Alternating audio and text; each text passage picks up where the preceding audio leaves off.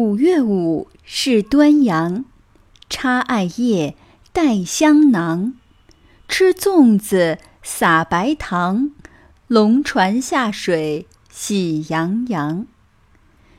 亲爱的小宝贝们，这首民谣里讲的呀是端午节的传统民俗。今天呢，就是一年一度的端午节，端午节也叫端阳节、五月节。今天你们家里有没有插艾叶？你有没有带香囊吃粽子呢？在北方的一些地区啊，小朋友们还要拿着煮熟的鸡蛋去敲鸡蛋、碰鸡蛋比赛。那很多人呢都知道，这个节日的起源是和伟大的诗人屈原有关。今天我们就来给小朋友们讲一讲屈原的故事。屈原是战国时期楚国贵族出身，他创立了《楚辞》。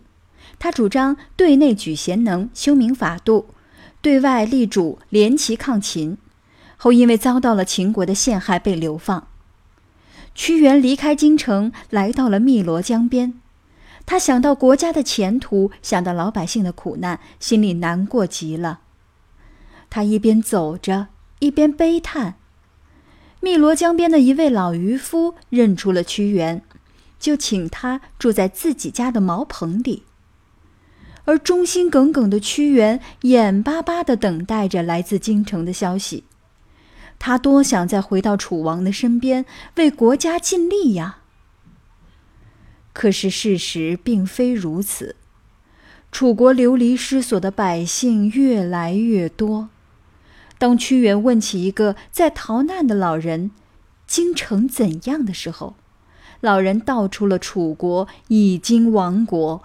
秦国已经入侵，而这时的屈原已经是万念俱灰。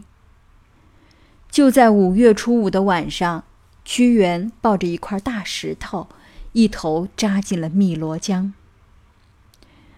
老百姓划着船去寻找屈原，可是江水滚滚，屈原在哪儿啊？人们划呀划呀。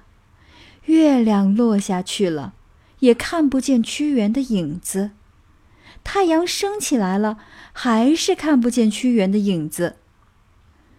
人们悲伤地喊着屈原的名字，用苇叶上包着蒸熟的饭团扔进江里给鱼吃，用雄黄酒倒进江中去醉倒毒虫。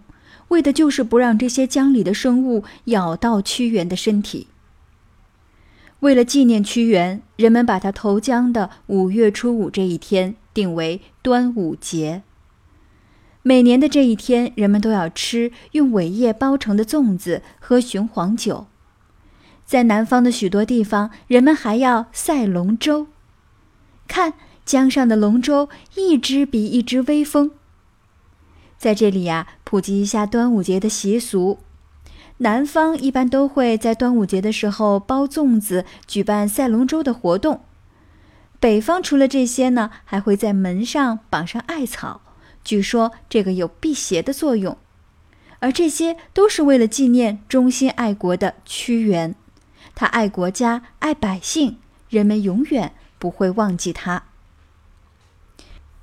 好了，我们了解了关于屈原的故事。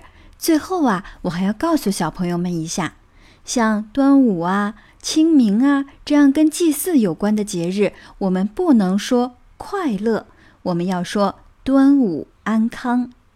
小朋友们，你们学会了吗？好的，我们下期节目再见。